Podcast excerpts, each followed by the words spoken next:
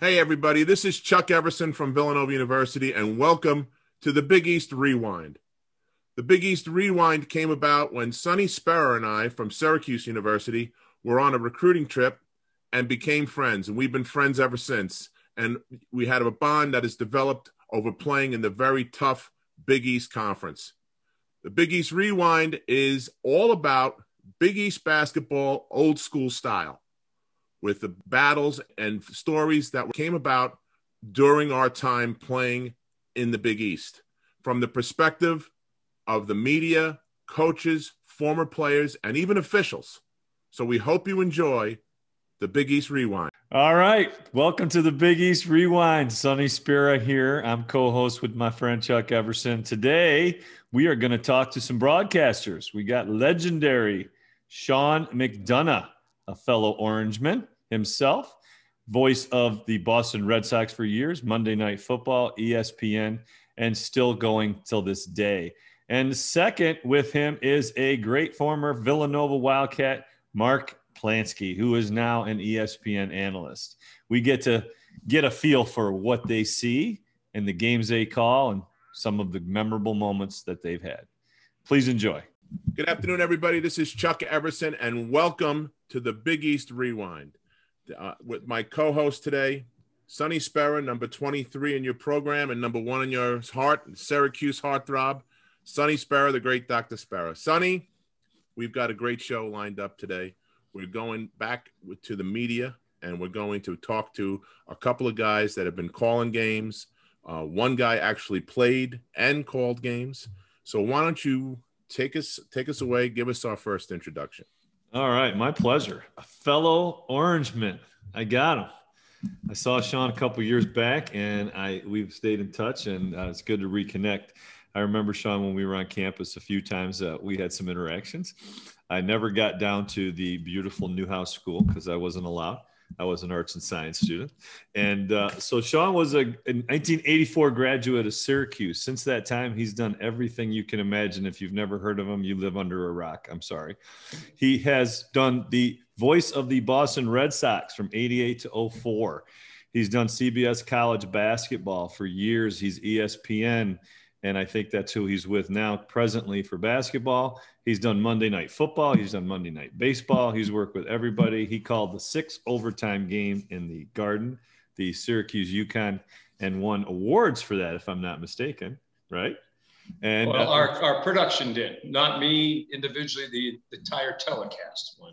And he's humble as humble can be. Let's bring him on. Sean McDonough. How are you, Sean? Hey, Sean. All right, Sonny. Good to see you, Chuck. Thanks for joining. Mark Plansky, yep. who I'm sure will write his own introduction and probably well, he, you know, I was just about to say, likes to be introduced.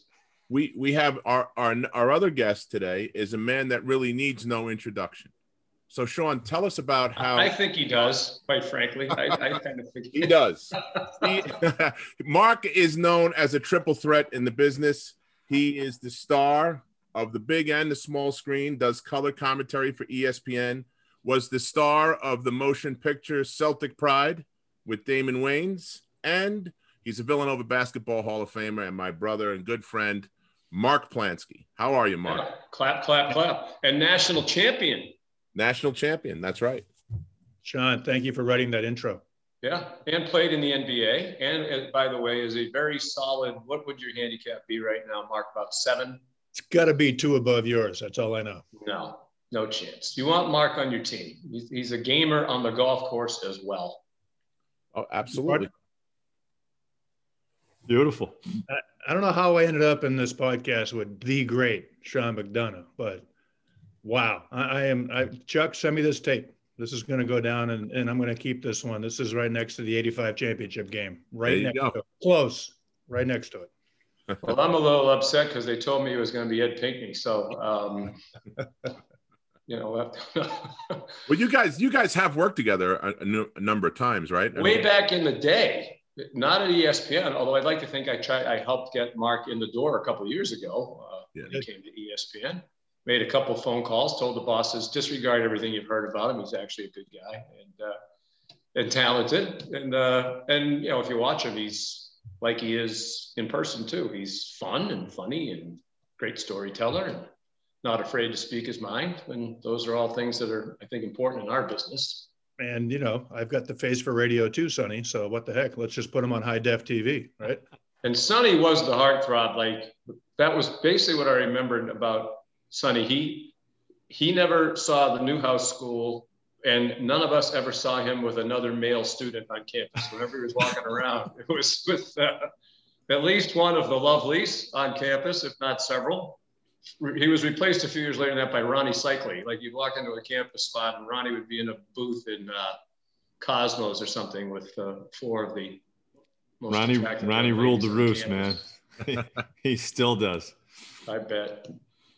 So so let's get started. Sean, talk about uh, how you got started in the business. I know your dad, uh, Will, was was um, legendary, legendary Boston Globe writer and and and commentator. And is that something that, as a kid, you wanted to kind of follow in Dad's footsteps? Is that kind of what you wanted to do? Yeah, a- exactly. You know, I grew up around it. He was best known for being a football writer, and you know, he was the pioneer who made the transition from TV, from newspapers into TV. He actually was on the old NFL Today with uh, mm-hmm. Brent Musburger. I actually got a little uh, conversation about that this week when the great Irv Cross passed away, who was another one of my dad's teammates on the old NFL Today. But uh, yeah, when I was growing up, he covered all the sports. You know, the, the major league sports didn't really overlap as much as they do now. The seasons weren't as long, so even though he specialized in football, he covered the Red Sox and the Celtics and the Bruins. And we would go to Red Sox spring training uh, for a month down in Winter Haven, Florida. And I'm probably five or six years old.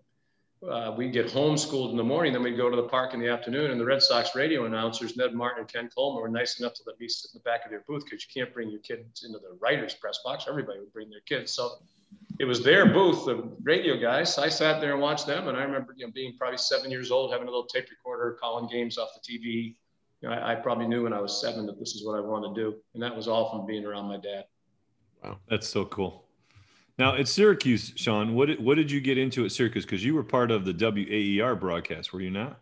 Yeah, great student radio station there. That's why I went to Syracuse. As I said, you know, I knew at a very young age uh, what I wanted to do. I wanted to be a play-by-play announcer. So, as you guys all know, you know, Syracuse had and has now an even greater reputation um, for producing top-flight play-by-play people or TV people in general, sports TV people you know, mm-hmm. by the time I was going to college, Marv Albert was already a legend. Dick Stockton, uh, Bob Costas is about 10 years ahead of me. He was well on his way at NBC doing a lot of big stuff. So that seemed like the place to go. And it was, and it still is, you know, that's, it's kind of the fun part of when you go there that you hope someday uh, your name is on the list, you know, and the kids of today are saying, you know, I went there because Mike Tirico went there, Dave Pasch went there, Dave O'Brien, or whoever it is. You know, you hope that maybe, uh, your name gets mentioned. Remember, one year in the football media guide, uh, they listed, you know, Syracuse is known for producing sports broadcasts. They listed about 10 people,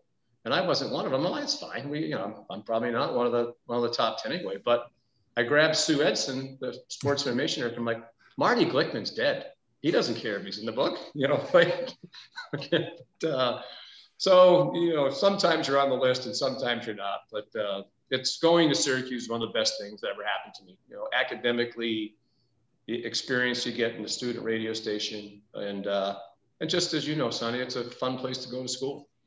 Yeah, and you were you were there as the Big East was the Big East, right? Is just starting out. So 1980. It was crazy. You know, right, it that, was. I was talking to Boeheim about this the other night when we had the Syracuse North Carolina game, and we were talking about the old days of the Big East, and you know, you expected that there was going to be a fight, you know, every night, and and that the coaches might try to go after each other, which happened yeah. several times. I'm sure in games you guys played in, and and you know the the league meetings were legendary. You know, with all those legendary coaches and big names and big egos and personalities. You know, there, there there's some great stories about what they talked about in meetings, what they said to each other.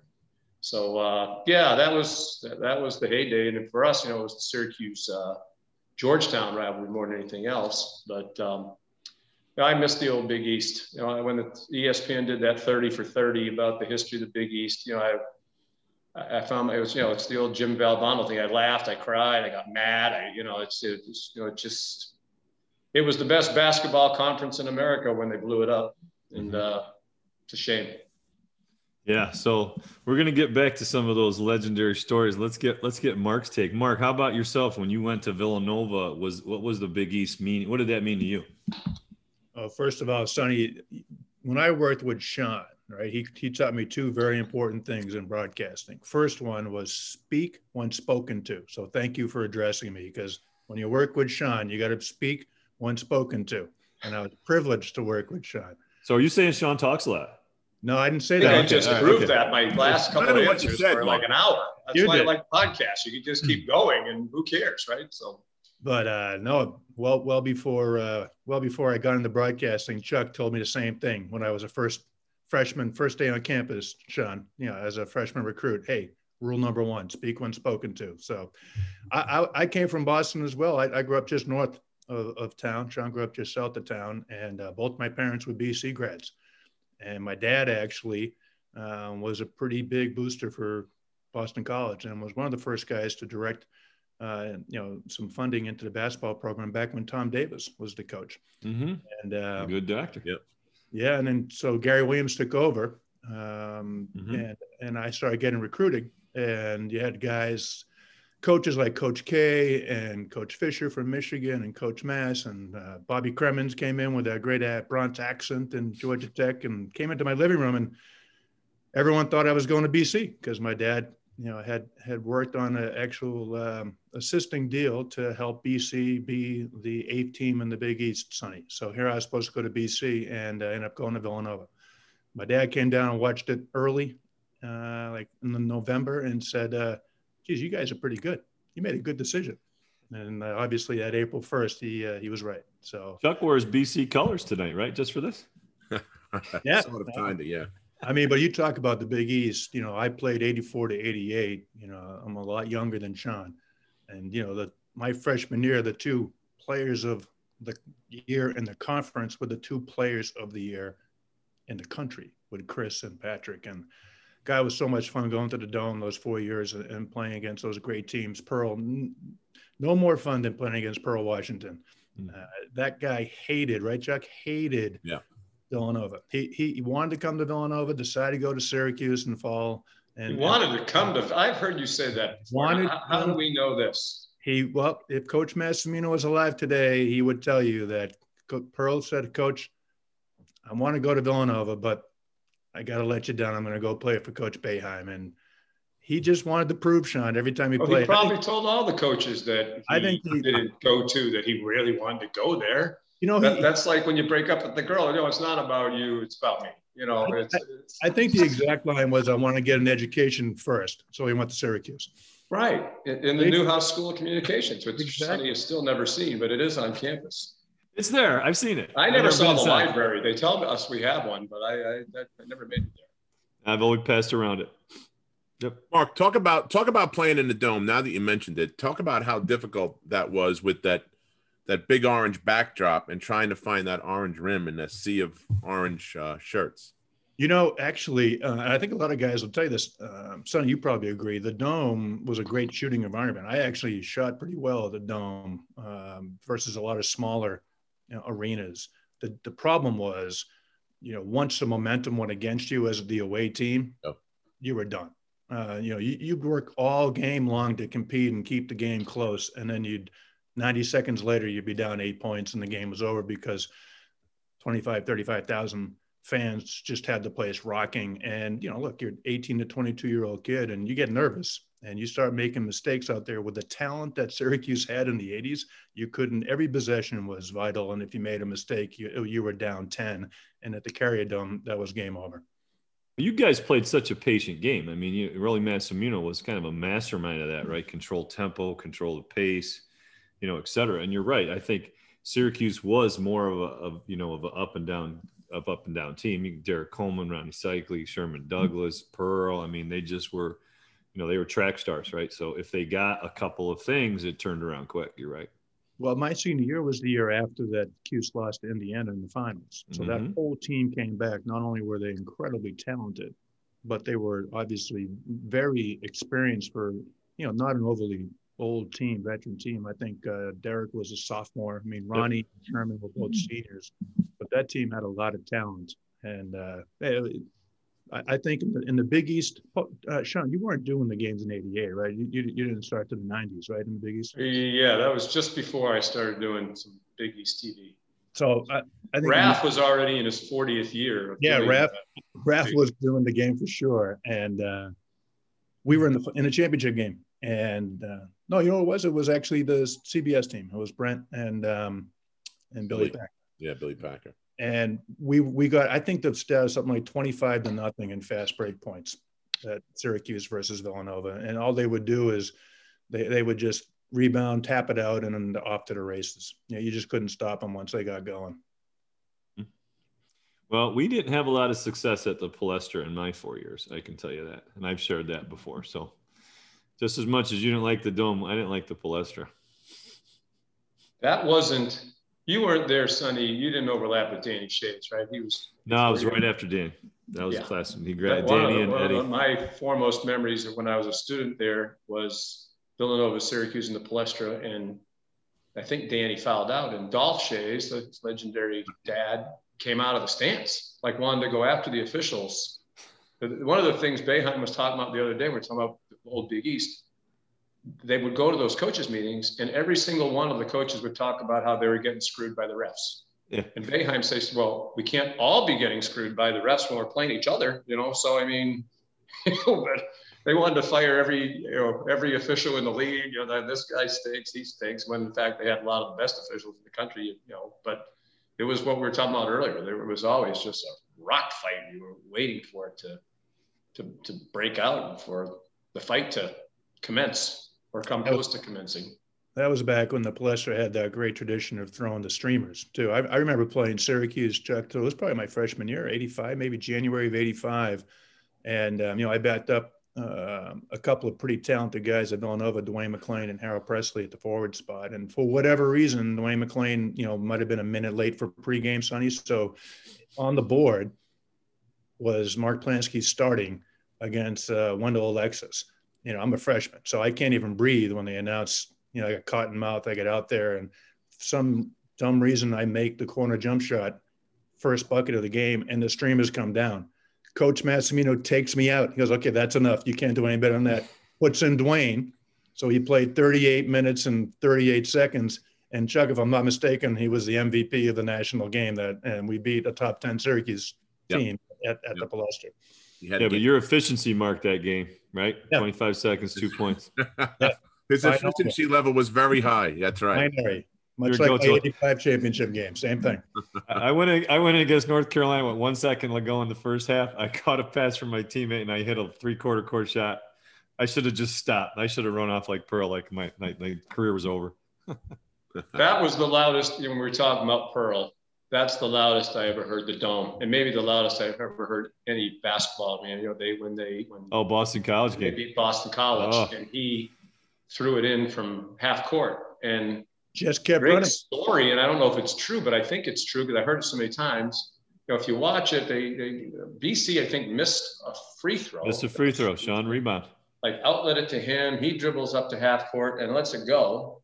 And as the ball's in the air, he starts running toward the tunnel toward his right where Syracuse comes out yeah. because he said, I knew it was coming, it was going in, and I knew they were going to storm the court, and I wanted to be in the tunnel and get off the court, you know, before the fans ran on the court. So uh, that was, I think it was Al Albert did the TV for that. And his call, he just, he just kind of said, ooh, that's like, yeah, that's about the, that's about the size of it. That was a perfect call for that moment because that, that was incredible.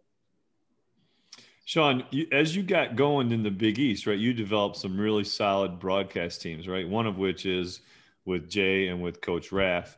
Uh, talk about how that whole thing came about, and then because you guys just have just great chemistry. You know, I mean, they're just a pleasure to listen yeah. to. Well, I appreciate that, guys. Um, I would say this: if you can't have great chemistry with Raph, you can't have great chemistry with anybody. Because as we all know, he's the you know the nicest guy on the planet, and everybody loves him. And I remember the late great Jim O'Connell was writing an article about him, and he asked if he could ask me a couple questions about Raph. I think it was Raph's like 30th Big East tournament or something. And I said, well, if you don't like Bill Raftery, there's something wrong with you. I mean, he's, he's just, he doesn't have a mean, bad bone in his body. He treats everybody great. So you know, we did it for several years, and that was a blast. And then Jay Bilas joined us as a sideline reporter on a couple of those big Mondays, and um, and then they decided to you know try him kind of at the table with us, and it just clicked instantly. You know, um, and the two of them played off. The three of us all played off each other. You know, we enjoyed busting each other's stones. Um, try to be the first one to deliver a pretty good haymaker because you knew the other two were going to come back at you at some point. So, you know, it was like doing a game every Monday night uh, with two of your best pals because that's what who they are. They still are. You know, I still talk to Raph a lot, even though he's he's not at ESPN anymore. And uh, Buster late in the evening when, when he late in the evening when he calls you from some fun place to tell you something that couldn't wait till the next morning. But uh, so one night I got a call, and it was a, a coach who uh, shall remain nameless, uh, but he is the coach of the Villanova Wildcats. And I, I, looked at the phone and I said, said, Jay, at this hour of the night, I thought it was going to be Raph. He's like, Who do you think I'm with? it's like, yeah. The, uh, you never know when Raph's going to call, but we had a blast. You know, it was it was so much fun, and uh, you know, people say it's like three buddies sitting at the bar watching the game, and that, that's kind of the way we felt. Uh, you're being very humble. That was must see TV, Sonny. Like Big Monday with Big Sean Monday, Jay. Monday, yeah. You literally just, you know, it was before you can get everything on on your phone on a tablet. You you had to be in front of that TV because it was such a banter. The game was always great, but the entertainment came from the three of them and, and the back and forth and the repartee and you know they always kidded that you know the you know the big loser, the short straw guy would buy dinner, but you know I'm pretty sure Sean was on. Raph never bought dinner, believe me. The uh, thankfully Bilas does all the time. Bilas is one of the most generous guys I, I've ever met, which he should be. He has more money than God, but uh, the uh, but we and Raph was the one who could run up the tab, as we know. But we had a blast. I appreciate you saying, you know, it's another Jay Wright Villanova reference, but we were at one, we were doing a Villanova game, and I don't know if it was the shoot around the morning of the game. I think it was maybe practice the day before the game, but Jake pulled me aside. He's like, "Can I talk to you for a second? And I'm thinking, you know, usually when they pull you aside, it's because they didn't like something you said or whatever. But uh, he said, "I got to tell you something." He said, "We're um, watching tape with my staff, you know, preparing for this game." And usually when we watch the, the tape, we, we, if we have the TV copy, we don't listen to the announcers. We just watch the game and we talk. He said, so the other day we're watching a game that you, Jay, and Bill did, and one of my assistants said, "Hey, coach, can we listen to the audio?" like I, I, like watching these three guys, and uh, and it was really a compliment to Jay and Bill because you know you learn something by what they say. And it wasn't just comedy hour. If you really pay attention, you know, Raph for all of his slogans and everything he works as hard preparing for a game as anybody I've ever seen. You know, he comes with this piece of scrap paper, it looks like, but he's got every play they run uh, diagrammed, and he must do it at four in the morning, but uh, he, he does it. So, you know, it was it was great basketball talk too, in addition to the fun. So now that you mentioned that, Sean, the preparation, talk about what goes into the prep for a game. I, have been around Mark a long time, and I've seen him um, when he's doing his uh, ESPN stuff. Uh, you know, I've been in the gym with him. I know he works real hard and he gets in there and starts talking with the coaches and the kids and stuff like that and, and game film. But what's what's involved with if you have a game, say on a on a Friday night, how long does it take you to prepare for that game and what exactly do you do? Um, you try to watch tapes of previous games they've played. You know, in this day and age, it's kind of easy. Like I do the ACC every Monday now, so you know, they're between ACC Network, ESPN, you know, you can watch a lot of games with, with these teams. So, uh, and usually, like I think the other night we had Syracuse and North Carolina it was the third time we'd had Syracuse already. So you feel like you have a pretty good grasp. But you know, you're watching, you're reading. It's so much easier to prepare now than it was when I first started, when there was no internet and all that stuff. I mean, I could Google anybody's name on any one of these teams and uh, and you know find articles and that sort of thing. Um, you know, usually, as said, we go to the shoot around in the morning of the game or the practice the day before or both. Now with COVID, we don't do that. It's been harder to prepare this year, but we do do Zooms with the coaches if they're willing to do that, which most of them are. So, uh, you know, it's and trying to talk to some of the players if you can. Some schools make players available, some don't. So that's kind of hit or miss. But the, the preparation, Chuck, is the most important part of it by far. I just spoke to a broadcasting class at Arizona State this morning on a Zoom, and you know, 95% of my time is spent in the preparation. It, you know, the game might be 5% of what you what you do, um, but that's the most important part. You could show up and wing it. Guys do. You know, you can kind of tell. I think. Yeah. They never tell you anything that you didn't really already know or couldn't figure out just by watching the game yourself. But uh, you know, I think we owe it to our company and we owe it to the viewer more than anything else to try to be as informed as we can. How is it different between doing the Red Sox, say, and doing Monday Night Football when you're as far as preparation goes? Uh, the, you know, the Red Sox is kind of easy because you're around it every day. You know all the people, and you know you, you know you're preparing just by being there almost every day. Um, Monday Night Football, you know, it was it was almost the easiest prep I've ever had. We had a researcher by the name of Jim Carr. Matter of fact, when I got the job, I replaced Mike Tirico and he left and went to NBC. And Mike is a dear friend. We overlapped a little bit at Syracuse and um, he's one of my closest friends. So he called me and uh, about, uh, sorry for the tangent, but I got the job in uh, the spring. So it was the previous summer. We were doing the Open Championship, the British Open at St. Andrews. We're out to dinner one night, and he said, "Hey, my deal's coming up, and I don't know if I'm going to stay at ESPN." I'm like, what? You're, you're Mr. ESPN. You're doing Monday Night Football. Mm-hmm. You're hosting the golf. You're doing basketball. You're doing...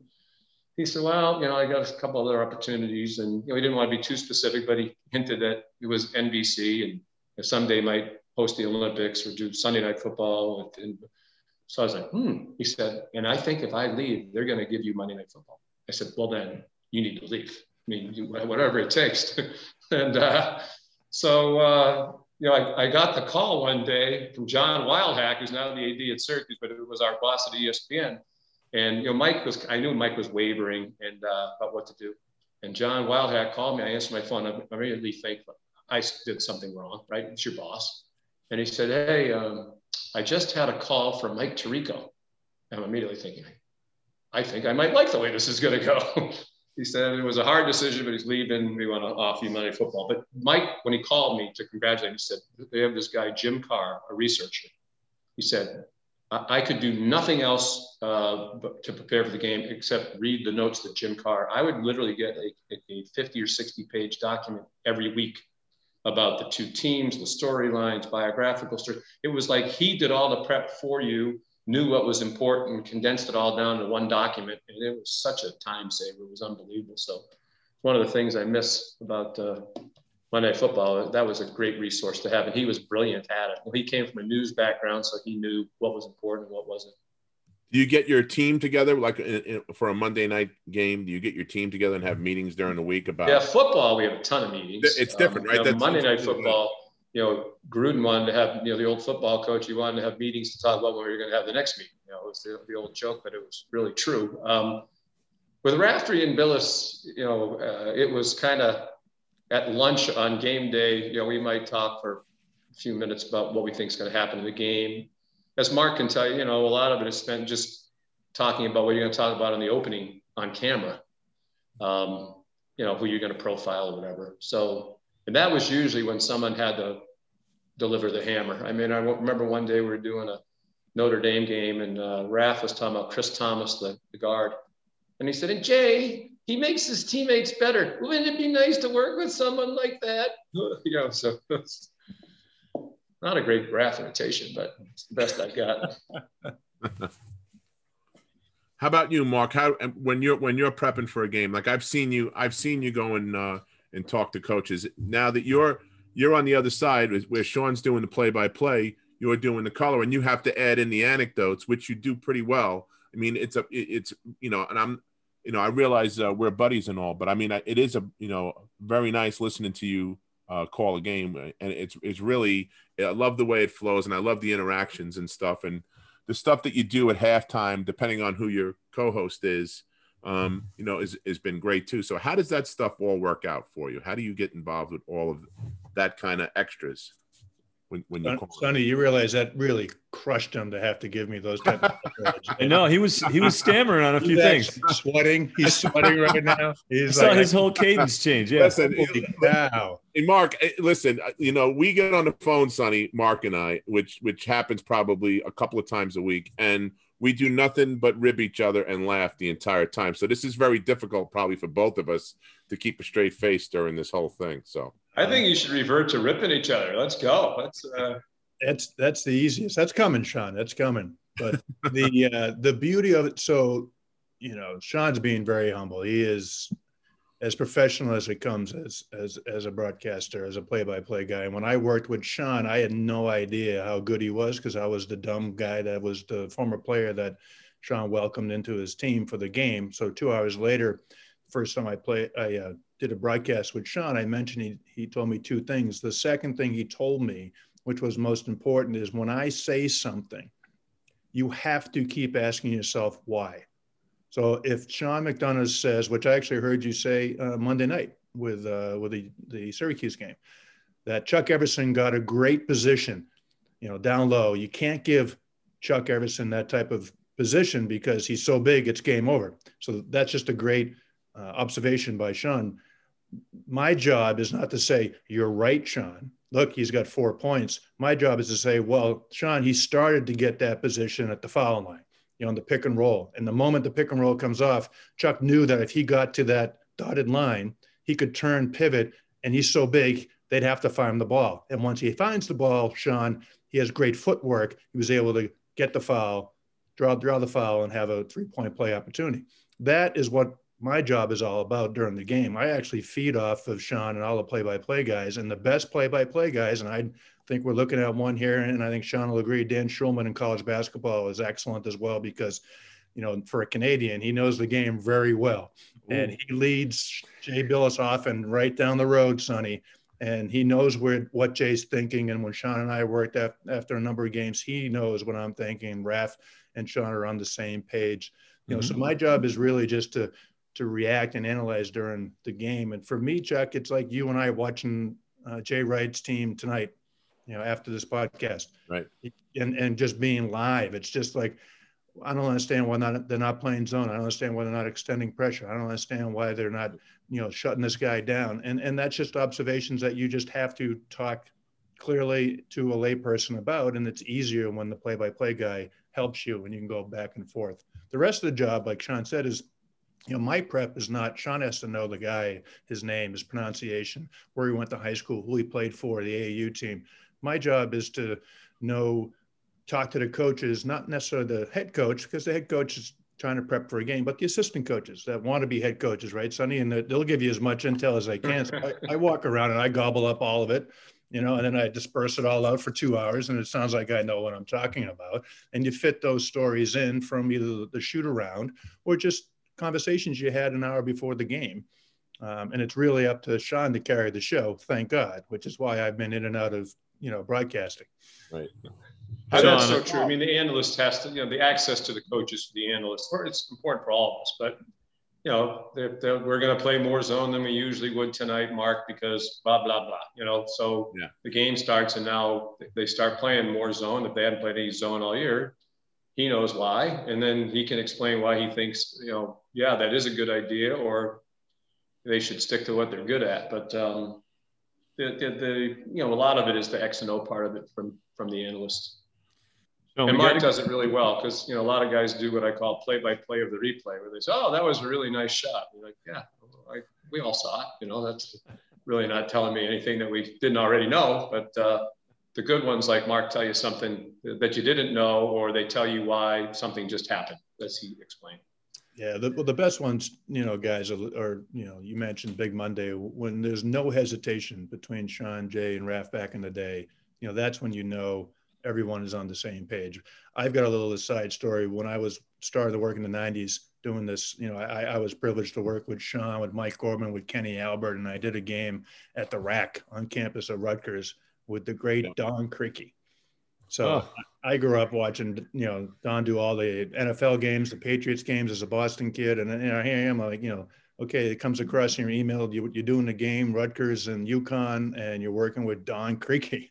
So I'm like a little nervous. So, you know, at the RAC, the, the opening was on the court, but as Sean knows, you have to go up 25 steps, 25, you know, stands to get to the middle of the, of the uh, stands. This is where you televise the game. So we're walking up, and as we're walking up, he's like, "Okay, great job in the open. Uh, now I'm going to take it when we come come back on air, and you'll know when to talk."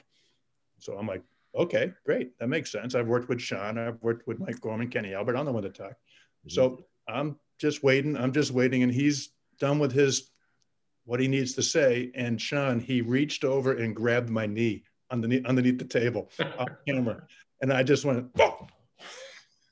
I was like, "That's that's not when you. No, whoa. Okay, all right. So was that, that the cue to talk or to stop yeah, talking? That was, exactly. That was the cue to jump.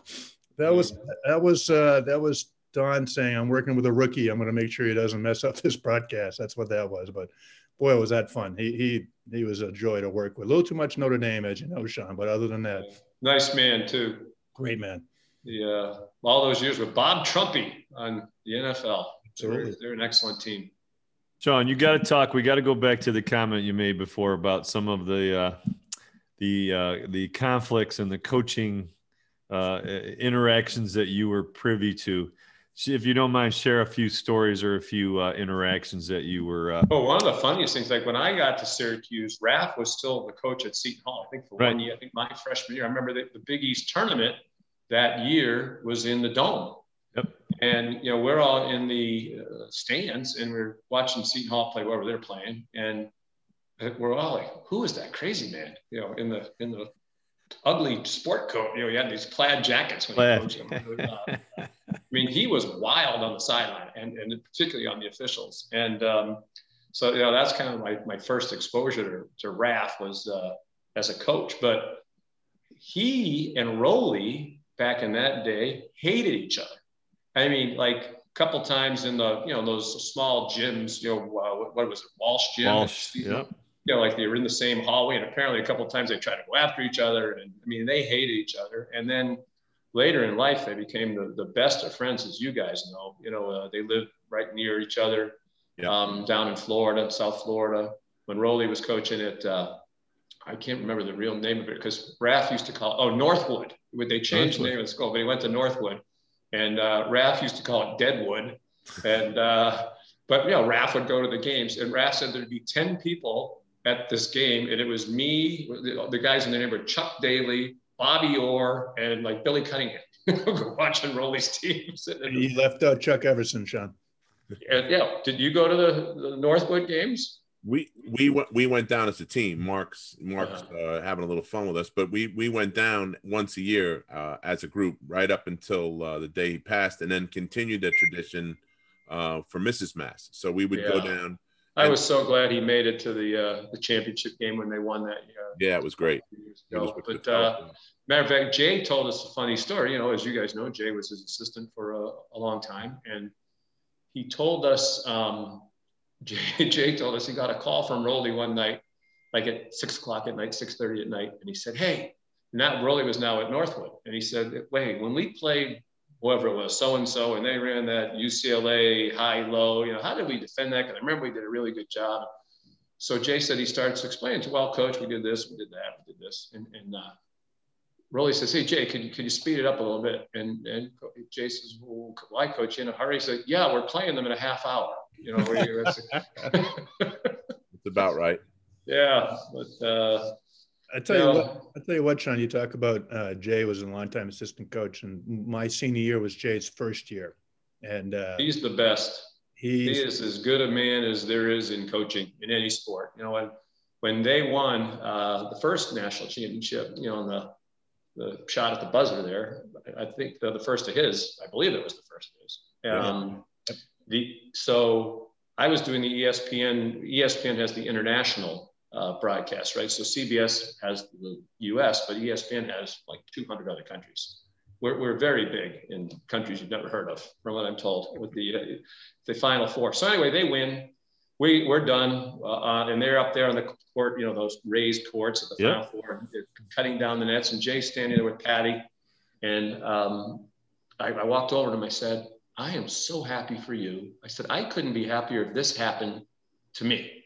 I, you know, if, and, and he grabbed me by the shoulders and he said, you know what's so awesome about that? I know you mean it. And I'm like, yeah, I do mean it, man. You're the best. You are a great guy in addition to being a great coach. So, uh, you know, that was one of our, during our lunches or dinners with Raf and, and, um, and Bilas, we kind of list our top five guys of uh, among the coaches who are our favorites to, you know, just be around, hang around with, have a beer with, or a meal with. And Jay was always in the top five. Well, you started with the two best looking, Jim Boeheim and Jay Wright, right? So those were the, the obvious choices. Boeheim has gotten better looking over the years. Like if you see the picture of like when he played with the horn rim glasses and you know the and uh, I think Julie helped him a lot uh, stylistically, certainly. Um, Among helped mellow him a little, not a lot, but uh, but a little. He's still feisty, but.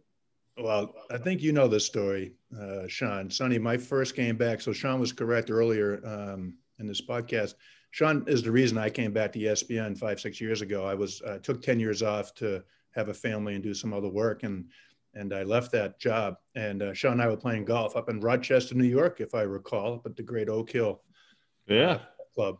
And he's coaches like, versus cancer. Coaches versus cancer. Or as Coach Cremins, who uh, I think Sonny mentioned earlier, you maybe you mentioned earlier, you mentioned him earlier, uh, yeah. used to call it coaches for cancer. And when he get up and speak, and Bilas, who would moderate the thing most of the time, would say, "Coach, we're, we're not for cancer, we're against cancer. It's coaches versus cancer, not coaches for cancer." True, Is true this light story. bothering you? Absolutely. We're sunset here in Scottsdale, Arizona. If I could figure out how to do the remote control blinds here, I'd close the freaking thing. But uh, Sean, you talk, Mark, and I'll try to figure out the. There's always a light following you, Sean. Why should it's, it's kind of angelic, I think, almost. it's, but it's it's starting to annoy me a little bit, and I'm sure it's probably annoying you and the four other people who are going to watch this. So, so you you shut the shades, and uh, so I, right. I get back up. My is I don't know how, but uh, but I'll figure it out my first game back, I uh, I'm doing Villanova and um, and Wake Forest down at Charleston tournament, ESPN Charleston tournament.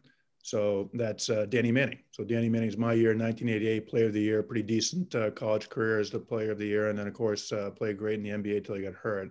First year back, and Coach Wright. So I forget the play-by-play guy I was doing it with, but he says, and there is the GQ of college basketball, Jay Wright. Mark, you played one year with Jay you know, what was it like? And that was my first time back, Sean, in 10 years. And without even hesitating, I go, oh, it was tough. I mean, I was a senior. He was four years older than me. You know, he was, a, he was an assistant coach. And without question, he got more girls than I did my senior year on campus. And then the guy just looks at me like Sean's looking at you, like, you can't say that. So no. I, immediately, I immediately followed up with. Well, you can say it once. Uh, I immediately followed you up. Can say anything on TV once. That's, that's right. a rule that's I true. Learn. I actually did it for many more games. I said, yeah, but Patty, his wife, is a doll, and I was at their wedding, and they were at my wedding, and everything's over. I didn't even think I said anything, and as Sean knows, like, uh oh, you crossed the line. So I immediately get to Coach Wright after the game and say, hey, I just got to give you a heads up. In the locker room, I was like, hey, a great game, but uh, I said this, and he looks right at me, Sean. He goes, come on, seriously, my man. Now go tell Patty. now go tell Patty. But, we, but, we talked about Jay and Rollie. So one of our traditions when the three of us were doing uh, the big Mondays together, when we do a game at Philly, a Villanova game in Philly, uh, most of them, the games we did, because they were a little bit bigger than were on, in the uh, 76ers arena downtown. I used to like when you call it the FU Center. Uh, which I don't think it's called the First Union Center anymore. No. But, the, um, but we go to Davio's. As you know, uh, Davio's is Boston based and founded by a great guy, Steve DiFilippo, and it's expanded around the country, including in Philly. It was right near the hotel where we used to stay. So we would meet Jay, and usually, you know, like if Danny Gavitt was there from the Big East or something, we'd have six people, 10 people, our producer. So we'd meet at Dubs. So I go in before the game, and I see Jay in their locker room. I say, by the way, we're all set up for Davio's. You know, when you get done with your meeting stuff, just come there. Usually we get there at 9 30 or 10 at night. The game's not over till 9. He said, I don't think I can do that. He said, Rollie's here. And I told him we'd go. I said, well, bring him. You know, Raf will be here. And so I had told the the maitre d guy, you know, we'll probably have 10 people, maybe 12. We had 63 people. Rollie told like every person he saw at the game that night that we're going, and they have like two waiters. because it's most of the restaurants almost closed, you know. So, and they were all apologetic. Say it's not your fault. You know, just do, do the best you can. But it turned out to be a, a nice Monday night uh, bottom line for Davio's because uh, there was a little bit of wine as part of that uh, get together. It usually is when those guys get together. That's yeah. Sure. So talk about Sean. Talk about the Big East uh, tournament a little bit and uh, and some of the games that you called there. Some of the memorable games. Well, you know it, that was the best, right? The old Garden. You guys got to play in it, and uh, the you know it's just you know especially the Saturday night final. You know, walking in there Saturday night on Broadway, and um, you know nothing will compare to that. And there are a lot of great games. You know, the, the Sonny mentioned the one that stands out uh, to me the most was that six overtime game between Syracuse right. and Connecticut. You know, I had so many text messages um, and phone calls at 1:26 in the morning, whatever it was, from people who said, you know, I don't even care about either one of these teams, but I couldn't shut it off. You know, it was just such a great game. Bob Costas called me the next day. This good name drop, huh? But just throw in Bob Costas. Good segue. Good. He was good. Smooth name drop. So the he was in Hawaii and he was on his honeymoon. And he said they were they're watching the game as they're getting ready to go to this restaurant. He's a hopeless romantic. yeah. So he's you know they're getting dressed. I mean, but the restaurant they were going to was known for its sunsets. Like that's why you go there. So the game goes to overtime. He says to his wife, Hey, call the restaurant, see if they can push it back 15 minutes. I, I need to see the end of this game. Uh, so it goes another overtime. Call the restaurant, see if they can move it back another 15 minutes. So about the third time he does it, it's the sunset. You're going to miss the sunset. We'll go tomorrow night. I have to. I have to watch the end of this game. So there are a lot of stories like that. To me, the most remarkable thing about it, and there you could talk. We could do a whole podcast just about that. Was in the first five overtimes, Syracuse was never ahead, not by one point, not for one second. They were either behind or tied in for every second of the first five overtimes. I mean, that's 25 minutes of game action, never ahead. So to play, you know, in, under that kind of pressure and to get it to the sixth overtime, then obviously they won. Um, we'll never see that again in any basketball game. How was that? How did you hold up uh, towards the end of that game? Well, I was worried about Raph because you know at his age, he's a Flomax commercial. Let's face it. So you know it's. Uh, uh, and but he, uh, no, you, you, know, you just you, you wrote. I don't know what what overtime it was, second or third. You know, we we all knew we are watching something really special. You know, because it wasn't just that it was close. It was guys making plays and yeah. guys fouling out. And I remember Syracuse lost a few guys, and they put I think his name was Justin Thomas, um, barely played.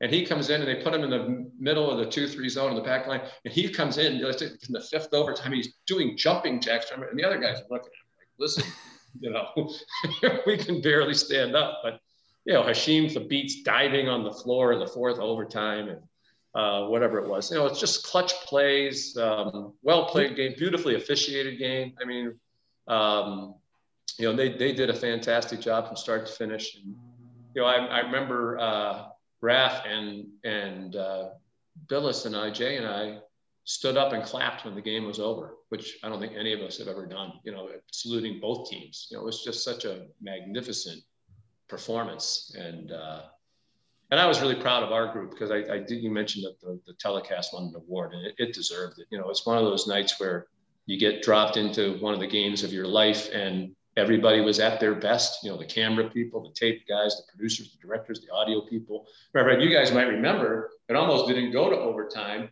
Eric Devendorf hit a shot at the buzzer of regulation, and they counted it. He and jumped on the table. Jumped up on the scores table, and that's it. They're going to win at the buzzer in regulation. And then they looked at the monitor, and Peter Dingle was our handheld camera at center court. I, I don't know if you remember the shot, but there was this unbelievable shot where he was, you know, because he was sitting on the court, Devendorf was right in front of him.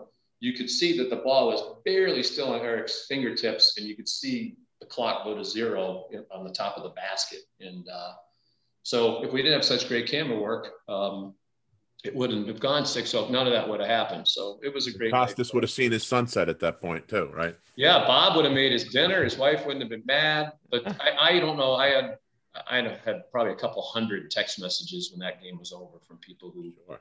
uh, you know, just couldn't shut it off. How about you, Mark? What are some good Big East tournament memories for you? My senior year, we went, we got to the finals. I mentioned earlier, and lost to a great Syracuse team on Saturday night. But uh, uh, actually, I think uh, no, that actually in '88, Sean, I think we played on. We did. We played on Sunday because remember we played Sunday afternoon on national TV on CBS, and then they had selection show Sunday right after it. So it was oh. Friday night quarters. We played St. John's the fourth game of the quarterfinals at the Garden, and you know that that was just amazing. Friday night, all of Wall Street, you know, drinking 20 ounce beers for 24 hours, and then they show up and they're rooting for St. John's, and we won a nail biter, and then we played Pittsburgh uh, on Saturday evening. That was the Saturday night game, and they were the winners of the conference, and we beat them in an upset when they had a great, great team with Jerome Lane and Charles Smith and Demetrius Gore and mm-hmm. you know Sean Miller, of course. Mm-hmm. And then we were up against Syracuse, but as I mentioned earlier, you know once once the you know the governor cap came off and you know they went ten nothing run, it was over. But here here's a crazy thing, Chuck. If uh, if we managed to win that game and win the Big East, there was an outside chance that I might have been named the Big East tournament MVP, Sean. Can you imagine going back? That would have been the single best trivia answer no one would ever get. My mom wouldn't get it. No, come on now. I mean, Who's people might not have been the first guess, but don't. You said I was being humbled earlier, and neither one of us do that very well. But uh, you know, you were a heck of a player. You don't play in the NBA without being a heck of a player. And uh, yeah, that's you know, the, the the the Big East at the Garden was the best. You know, the I remember the first year where the you know the, it broke up and Syracuse and the rest of them left. Uh, Bilas and I were in Greensboro, and um, we're walking out of the hotel where about five or six teams were staying. We were going over to the gym for watch a practice, and uh, as we're walking out the front door of the hotel, here comes Mike Brey, and he has a coffee cup in his hand. And he says, Well, fellas, we're not in Manhattan anymore. And he turns the coffee cup like this, and it was the Waffle House, which of course is everywhere in, the South, right? So it was uh, a little different being in Greensboro than being at Madison Square Garden. But uh, one of my favorite Big East memories was when I was in the Dome. And uh, Leo Rautins was one of my best friends in college and still a great friend. And uh, we had a lot of classes together. And, uh, you know, he it was against Villanova where he tipped in. I think that was the third overtime. Third, overtime. three overtimes, yeah. Right, and uh, I was sitting up in the in the upper deck, and uh, you know it's really cool when you're you know in college and that's your buddy down there does something like that. So um, that was awesome, and there was the parallel to the six overtime game because Andy Rautins hit a huge shot. I think it was also in the third overtime to kind of keep. He had a big three to keep it going. So you know, it was the symmetry of that was amazing to to me anyway. How about how about We're who losing was, Chuck? I don't blame him, but you know who, who who was your toughest interview? Oh, in the Big East. Yeah. Um, well, John Thompson, the elder, was wasn't always the easiest. You know, you had to be very careful about how you phrased the question because if you didn't like it, he'd throw it back in your face pretty hard. Um, his son was was easier, a lot easier actually. Um, you know, uh, most of them are great. Like the the old days, like we talked about, you know, you can walk into the Villanova locker room 15 minutes before the game, which Raf would do many times, and you know, hey Jay Bird, where are we going after? You know, um, so back in those days, most of the coaches were like that. You know, when when we were doing it, was kind of post Thompson, Carnesecca, Massimino, but it was you know the it was Jay Wright and uh, Brey. Mike Brey is another one of the all-time great guys, and uh, you know, so they, it wasn't, uh, wasn't confrontational of anything else. That, you know, if anything, we were probably too easy on a lot of the coaches because they're such a good bunch of guys. So, um, but John Thompson was intimidating uh, to say the least. How about you, Mark? When you were playing, what was the toughest place you had to play? Um, toughest place we had to play was probably, you know, I, am not going to say it was Cuse because we just uh, never did very well up there, but I actually, like I said, I actually uh, enjoyed playing there, and I enjoyed that environment. We just didn't succeed because you guys had great, great teams. You know, I, I think for us uh, playing on campus at St. John's, and now Louis Carnesecca arena, the former Alumni Hall. Boy, they, they had a lot of great teams too, obviously. But after Chris left in '85, you know they had good teams. They didn't have great talent like Syracuse did. We just couldn't win there. That that that that gym was just tough to play at. It's right in Chuck's backyard, so he's been there. His daughter, graduate student there, and I, I tell you that alumni hall game was you'd walk in and you, you just started cringing. And even if you played a great game, you were never really comfortable, and it was just a tough place to win. Yeah, it was a tough spot. That was a real tough spot. All right. Well, guys, I think that's as good a place as any to call it a day. Thank you so much, Sean and Mark, for being with us today and uh, giving us some insight to what it's like uh, during the Big East during that time and and uh, the rest of your career, Sean. Uh, appreciate your time. Thank you for coming out. Uh, this has been the Big East Rewind with Sonny Sparrow and myself, Chuck Everson. The Big East Rewind was produced by Nick Corus and Daryl Gurney, and you could reach us for any comments, concerns, or suggestions at bigeastrewind at gmail.com. Thanks a lot and have a great night. Thanks, Sean. Thanks, Mark. Appreciate it. Guys. See you guys. A lot of fun. Great. Appreciate great memory. We really could do five or six hours on that kind of stuff. You know, one one memory triggers another, and, uh, and then you just go. Yeah. Yeah. Just but keep great going. to see you guys. Stay healthy, and uh, hope I see you all again soon. You too. Thanks, buddy. See ya. Bye bye. Thanks, son. Yeah. See you, Mark.